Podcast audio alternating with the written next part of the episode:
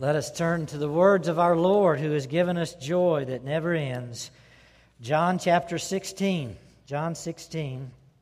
And let me begin reading at verse 16 down through verse 22. Hear God's word. A little while and you will no longer see me. This is Jesus speaking to his disciples. A little while and you will no longer see me. And again a little while and you will see me. Some of his disciples then said to one another, "What is this thing he is telling us? A little while and you will not see me. And again a little while and you will see me. And because I go to the Father." So they were saying, "What is this that he says, a little while? We do not know what he's talking about." Jesus knew that they wished to question him. And so he said to them, "Are you deliberating together about this, that I said a little while and you will not see me, and again a little while and you will see me? Truly, truly, I say to you, that you will weep and lament, but the world will rejoice. And you will grieve, but your grief will be turned into joy. And whenever a woman is in labor, she is pained, because her hour has come. But when she gives birth to the child, she no longer remembers the anguish because of the joy that a child has been born into the world. Therefore, you too, you have grief now, but I will see you again. And your heart will rejoice, and no one will take your joy away from you." You know, that last verse, I'm going to see you again. Your heart's going to rejoice. Nobody's going to be able to take it away from you. Your joy's going to be unending. Your joy's going to be irrevocable. That's pretty awesome if it were true. Is it true? Does Christ really give us joy that is unending and irrevocable? It's pretty awesome. What we have here, it's like a funeral sermon. It's Jesus preaching his own funeral message, realizing he's about to go away. He said, I'm about to die. Y'all aren't going to see me. I'm going to be crucified. I'm going to be buried in a tomb.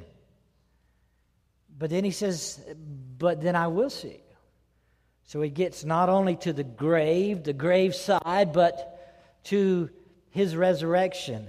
And in the promise of that, he promises unending, irrevocable joy.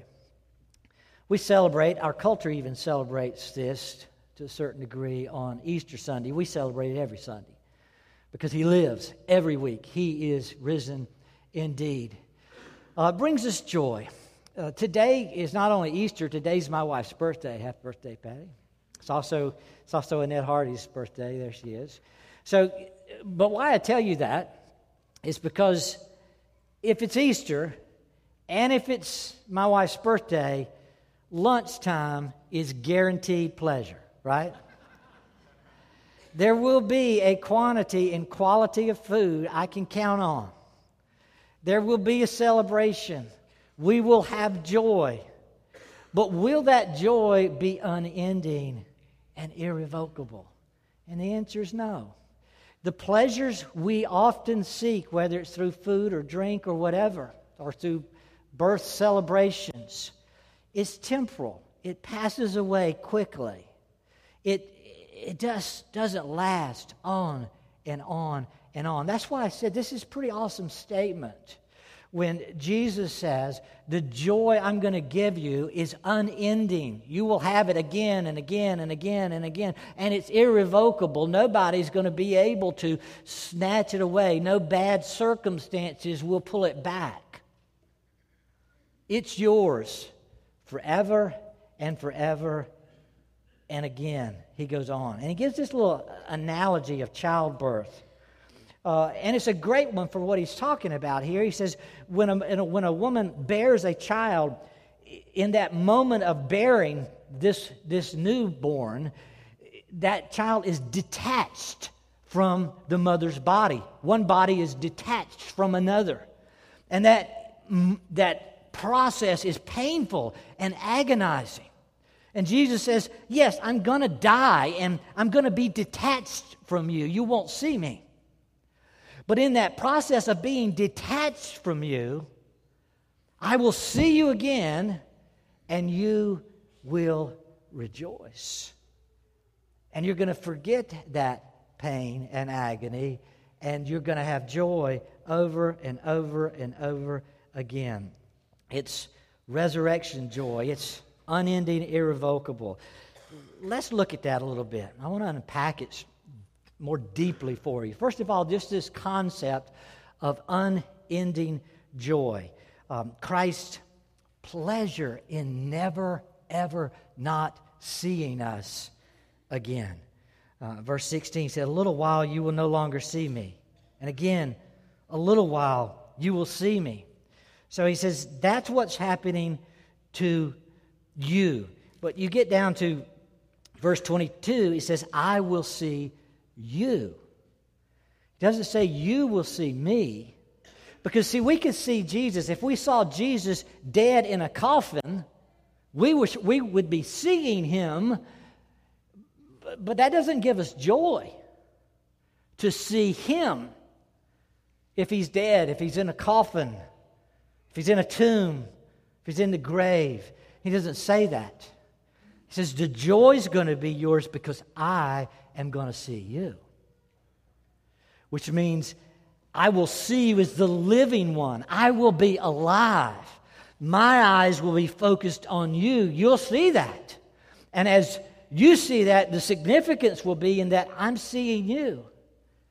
And I want to be with you. And I want you to have my joy.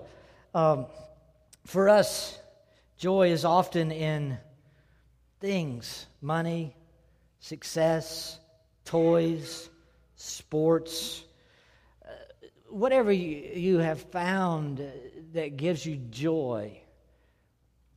Think about it. Whatever it is, it doesn't last, does it? It's temporal. It comes and it goes. And there's no guarantee that you will have it on and on and on. And yet Jesus is promising us something completely different from that, and he promises it based on his resurrection. He said, I will see you again. And because of that, it will last. You remember that, I got some cheesy titles here in your outline this morning. I don't usually do that, but I thought it good time for cheese. By the way, I got an Easter basket of fudge. Solid, substantive, through and through. Those of you who were here earlier when I talked about hollow Easter bunnies, you get it. Okay. But Jesus gives us a pleasure that's lasting. The Aerosmith song, I don't want to fall asleep because if I fall asleep, I'll miss you, babe, and I don't want to miss the thing. It reminded me of Christ here saying, I'm not going to fall asleep. I will never slumber or sleep. My desire is to focus on you, and I do not and will not miss a thing. I will rise and I will be with you, looking at you, focused on you, that I might be your Savior and your risen Lord forever and ever. Joy in the Lord can be unending because Christ sees us. Now let's move on and think about the second aspect of this, because it's not only unending, it's irrevocable. Two things are required. It doesn't take rocket science to figure this out. Two things are required for us to have irrevocable joy. One is the source of joy must last. It must be eternal. The second thing is we've got to last. And Jesus fulfills both. Jesus is the source of joy. And through his resurrection, he conquers death and the grave for us so that we might last, promising us eternal life. He who believes in him will never perish, but have eternal life. So the two things required for us to have irrevocable joy, Christ has supplied through his resurrection. His eternal ability to grant it, and our now eternal living in him. So this joy is a joy that's irrevocable. You don't find those qualities in these other things we seek many times for our joy. Many people have just settled for weak, insignificant, temporal joy when we spend our days and our hours seeking pleasure in things. Some people spend all of their waking moments either disgruntled, grumble, complaining, or pursuing pleasure in sex, which might give them pleasure for 10 minutes, maybe a little more. Or you pursue pleasure in food, which gives you pleasure for 20, 30 minutes. Maybe if you learn to savor it, maybe an hour. Or we go to sports and say, you know, I want a sport that lasts, like soccer or football or golf. It's hours of pleasure, if you're winning, of course. Because if you're not, then there's that joy goes quickly. Or in shopping or in creating, being artistic, whatever. We pursue things, and when you really stop and think about it, all of the joy we get from these things can be snatched away. And typically it is snatched away rather quickly compared to eternity. Jesus is promising a joy that is irrevocable, that lasts for all eternity. Look at John 14, verse 18 and 19. Here Jesus says, he says, I will not leave you as orphans. I will come to you. After a little while, the world no longer see me, but you will see me. Because I live, you will live also. Look at John 11, 25, 26. Jesus speaking to Martha just before, again, before his death, right after Lazarus' death, Jesus says to her, I am the resurrection and the life. He who believes in me will live even if he dies. And everyone who lives and believes in me will never die. Do you believe that? He says, I'm offering you eternal living.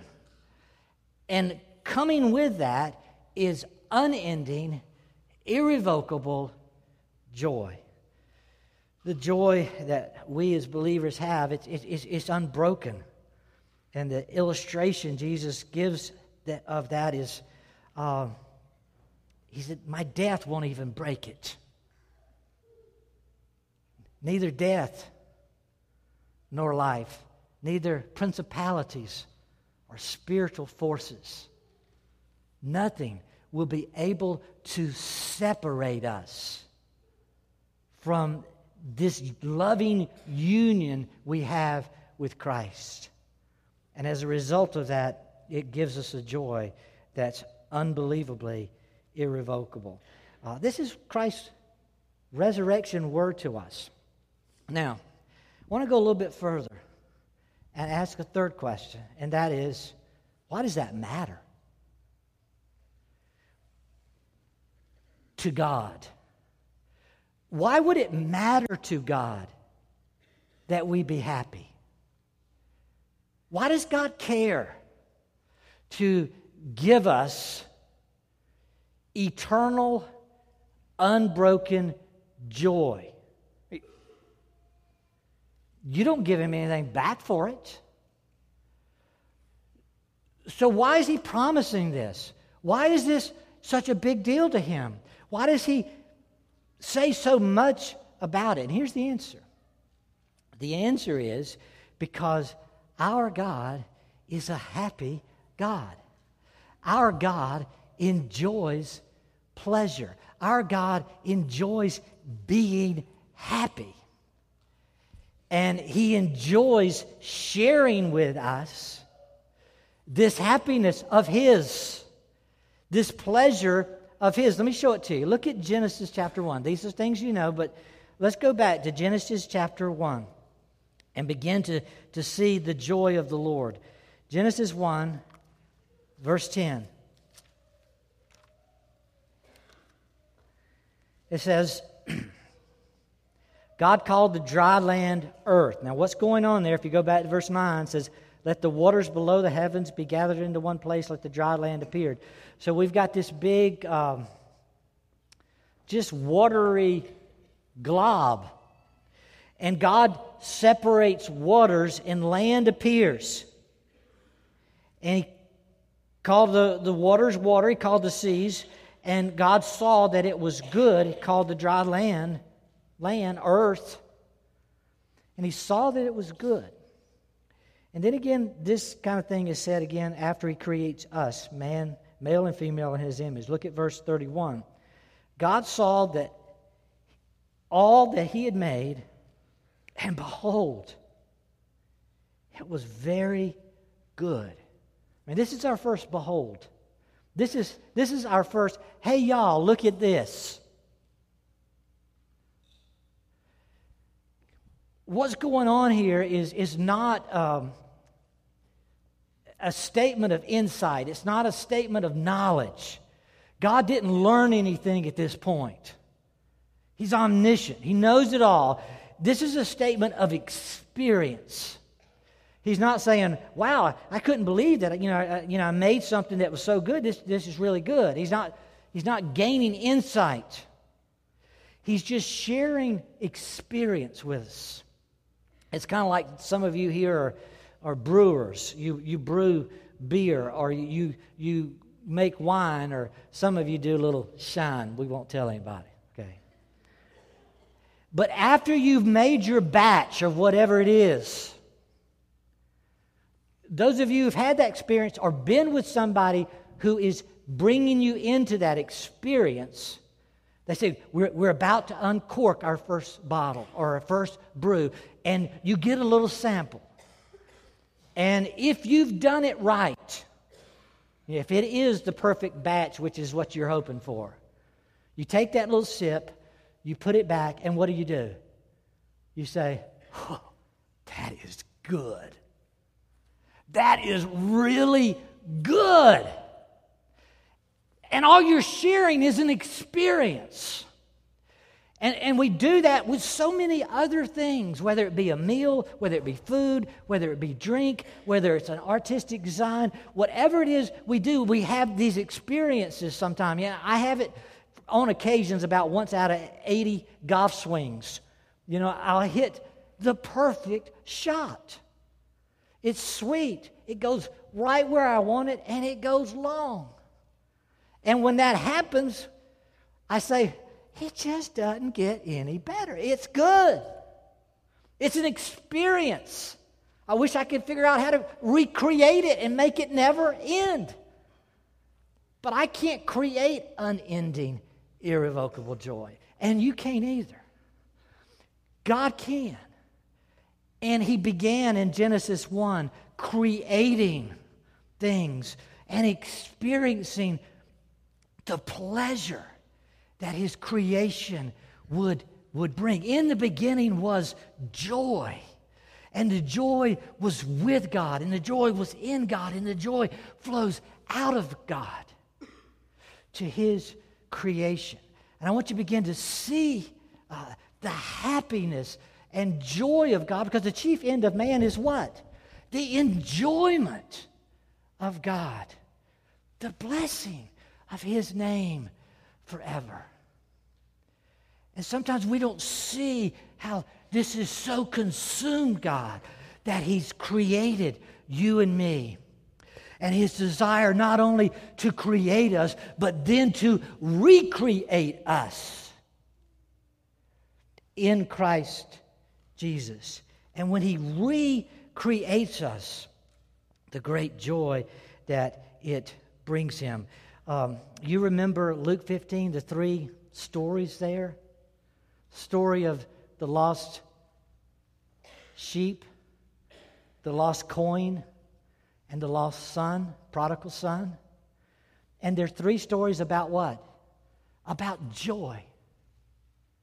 There's three stories that were in the context of people grumbling and complaining and missing life.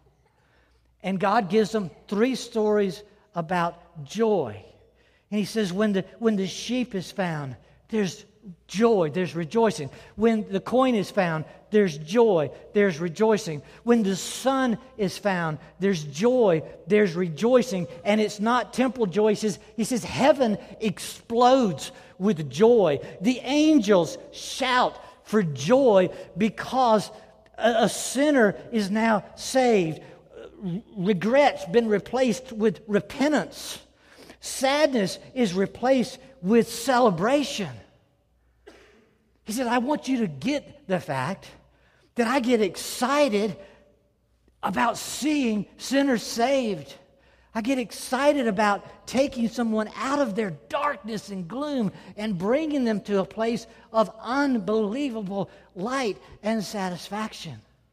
He says, all of heaven sees it, and all of heaven rejoices at it. Our God has planned for our joy. When it was lost by us, he plans to recreate us in him and restore that joy that we had lost. Well, look at Luke 10, another passage after this. Luke 10, 17 and following. Luke 10. I want to take you on a quick little path of joy. Luke 10, beginning at verse 17, the 70 that he had sent out to preach. The 70 returned with joy, saying, Lord, even the demons are subject to us in your name. And he said to them, I was watching Satan fall from heaven like lightning. Behold, I've given you authority to tread on serpents and scorpions and over all the power of the enemy, and nothing will injure you. Nevertheless, don't rejoice in this. I mean, if you're going to rejoice, begin to understand what you should rejoice in, so it becomes more significant. Nevertheless, do not rejoice in this, that the spirits are subject to you, but rejoice that your names are recorded in heaven. Again, as he's already said in John, he says, rejoice that I didn't leave you as orphans. Rejoice that you're sons of God. Rejoice that you've been chosen. Rejoice that you've been brought into the family of God. Rejoice that your names are on the Lamb's Book of Life, that you get to enter into this family relationship with me. That's what you should rejoice in. And then notice where it goes. Don't stop yet. Verse 21, at that very time, who rejoiced? Catch it. He rejoiced. We're speaking about Jesus now. At that very time, he rejoiced not just a little bit, greatly, how? In the Holy Spirit. And he said, I praise you, O Father. So this is a Trinitarian experience. Father, Son, Holy Spirit are all in the passage. I praise you, O Father, Lord of heaven and earth, that you have hidden these things from the wise and the intelligent and have revealed them to, and he refers to his 70 disciples here, to these infants. I mean, they're just now getting born into the kingdom of God. And they've not yet begun to realize the significance of that. Verse 22 says, all things have been handed over to me by the Father, and no one knows who the Son is except the Father, and who the Father is except the Son, and anyone to whom the Son wills to reveal him. Jesus is caught up in this experience. Disciples are coming back. They're pretty pumped. We've got power and authority. Jesus said, no. You're still in this world of success and winning and your own power and your own pleasures, and that is so temporal. I want to move you from that world into a world that has been freed from the curse, that you're no longer under sin. You're no longer under this temporal bondage. I want to move you into picturing heaven and your name at the place setting. You are one of the few around the table. Your name is there. I want to take you to that place. And then you will find joy unending and irrevocable. And then it says, he, as Jesus starts thinking about this, he literally gets giddy. This literal Greek there is, he begins to leap for joy. He is getting happy and excited because he is seeing what's happening. He is saying, God, this is so cool. This is awesome. What we planned is occurring. These people are our children. They are entering into our kingdom. They will sit at our table, and we are going to be so incredibly happy. Father, Son, and Holy Spirit. We will be enjoying our family forever and ever and ever. And we've grown up with this view of God that he's always angry and mad and he's just condemning. And I've never seen, most of you know I'm against all these Bible movies that come out.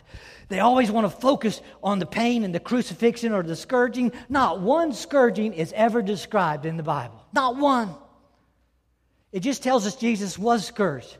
The focus is not on his scourging. The focus is on his joy. He's so excited. He's so happy. And no movie has ever given us such a view of Christ and of God the Father and of God the Holy Spirit rejoicing in choosing us, in owning us, in including us into his wonderful family and providing for us there unending, irrevocable joy. It's cool stuff. Cool. It's awesome. Even Jesus says so. He's pretty excited about it himself. I want us to see, let me take you on a quick path of joy. Jesus saying this over and over and over, and I'm just going to share a few. Look at John 15, verse 11. John 15, verse 11, talking to us about how we need to really stay abiding in him. Verse 11, he says, these things I spoke them to you so that what? My joy may be in you. And so that your joy, not a little joy, so that your joy will be made complete, may be full, all the way to the brim. And running over is the joy he's describing there. Look at Romans 15. Romans 15, verse 13. Stay with me. I'm going to speed the car up a little bit, okay? Take this journey. Romans 15, verse 13. Now may the God of hope fill you. How? With all joy and peace in believing, so that you will abound in hope by the power of the Holy Spirit. This is one of the things I want to see happen through you trusting Jesus, through you believing.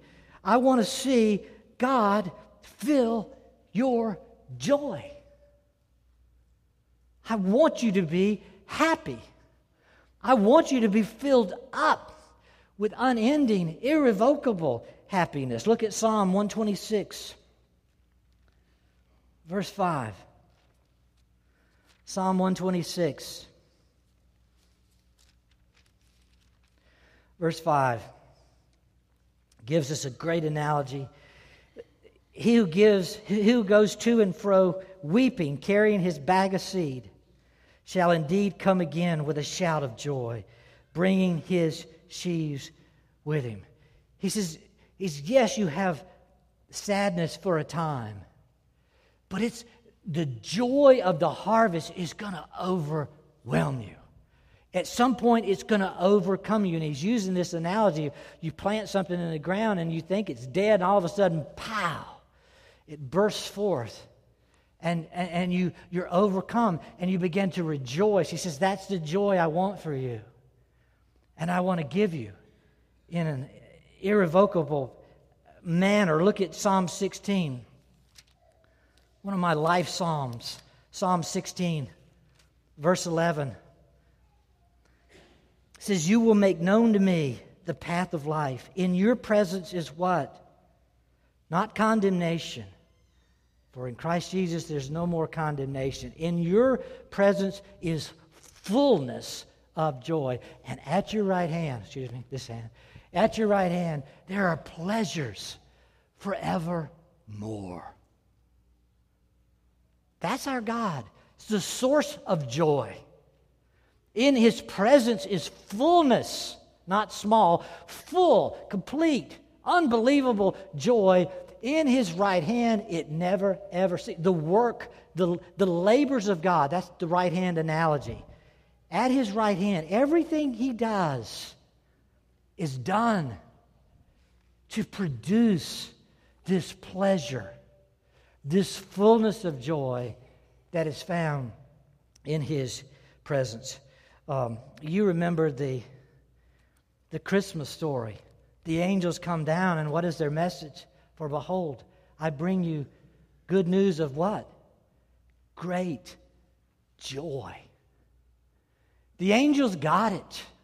They knew it was a message of great joy. They knew it was a Savior of great joy. They knew He was the source of great joy. They knew at His right hand there were pleasures forevermore. They knew He was there to recreate and bring us into His presence and promise us and grant us unending, irrevocable joy. And that has been the message over and over and over again. And it will be the message when we end this world, because what will He say to us as we enter into heaven? He will say, well done, good and faithful servant, enter into heaven. No, that's not what He said. Well done, good and faithful servant, enter into the joy of your master. He says, that's what I've been laboring for. That's what you should have been laboring for, that you might enter into unending, irrevocable joy. Now let me take you to the Beatitudes. You know that passage. Look at Luke chapter 6. And I want to take you here because so many times, beginning of verse, say, 19, Luke chapter 6, so many times we look at the Beatitudes in such little chunks that we miss the overwhelming message and experience that Christ is having as He delivers these words to His disciples. Look at it with me. Luke chapter 6, verse 19 says, and all the people were trying to touch Him, for power was coming from Him and healing them all. And don't miss this, and turning, so you got, I don't know, hundreds or thousands of people, and all of them that wanted to be healed, all of them that would rush up and touch Him, all of those hundreds or thousands were being healed. And turning, that's the key phrase that we miss, and turning His gaze towards His disciples. So at this point, He has stopped looking at the hundreds and the thousands. And He turns and He looks at and addresses His chosen disciples. Of this huge group, He's looking at the genuine believers and began to say, blessed are you who are poor, for yours is the kingdom of God. Blessed are you who hunger now, for you shall be satisfied. Blessed are you who weep now, for you shall laugh. Blessed are you when men hate you and ostracize you and insult you and scorn your name as evil for the sake of the Son of Man. Be glad. Be glad in that day and leap for joy, for behold, your reward is great in heaven.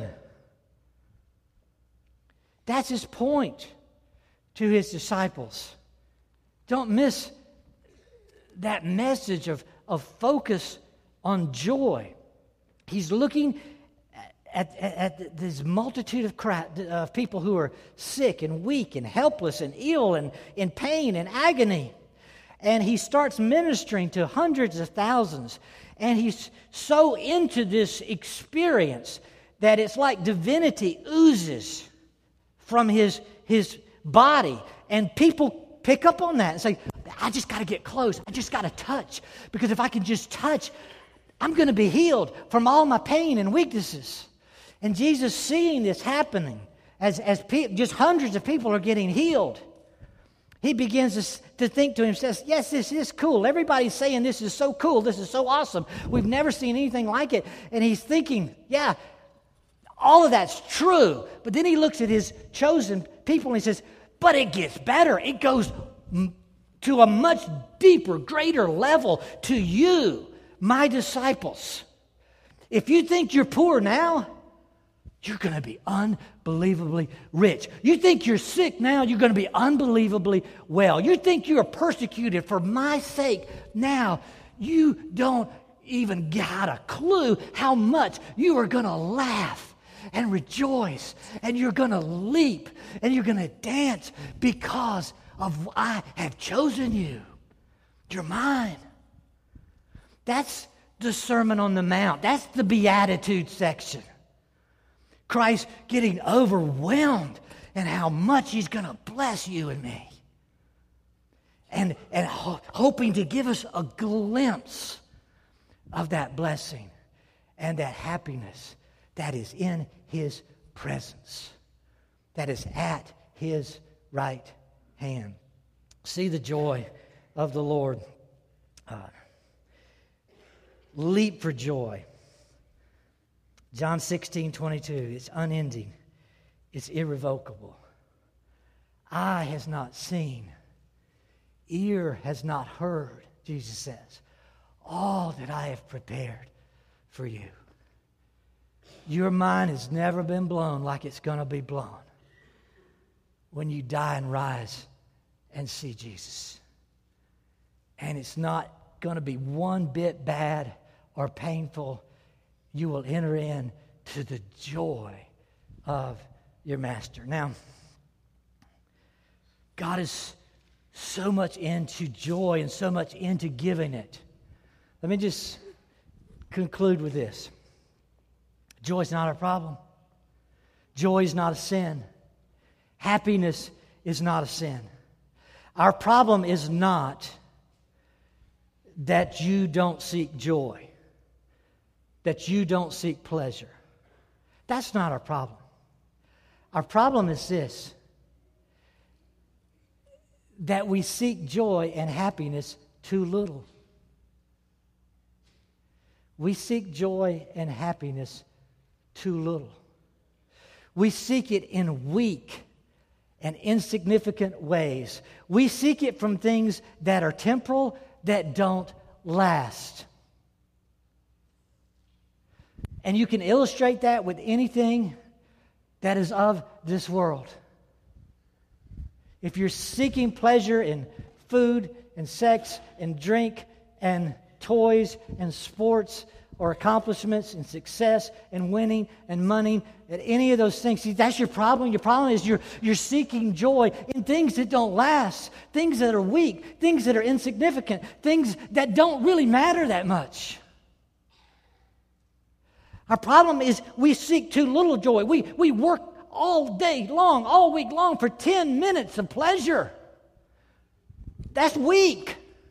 That's sick. That does not seem to be like a life that matters very much.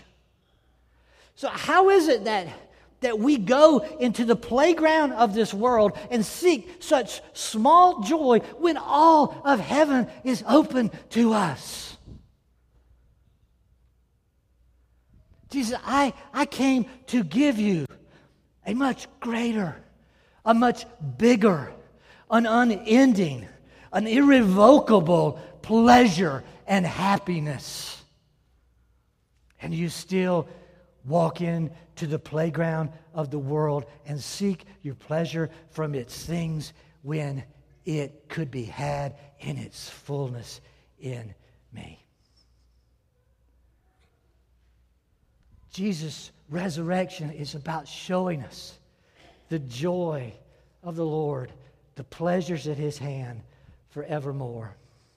I hope you see it, because if you see it, you trust Jesus. If you see it, you trust Jesus. If you see it, you trust Jesus. If you don't see it, this world, this life is all you have, and you are most to be pitied. Because you're living a life that's weak, small, and it passes away. So trust Jesus that you might have unending, irrevocable joy. Let's pray together. Father, forgive us. Forgive us for the wrong purpose, for the wrong goal, for the wrong pleasures. May we live to bless your name, to glorify you, and to enjoy you forever. Let us, if we're going to emulate you, let us emulate you leaping for joy at our recreation, at our gift of repentance granted by your grace, at the gift of believing and having inexpressible pleasure. Father, for those who have missed it because the message has been hidden to them until today, Lord, draw them to yourself. Let them have eternal pleasures. May they begin to delight in you and find great pleasure always in your presence. For we ask all these things in Jesus' name. Amen.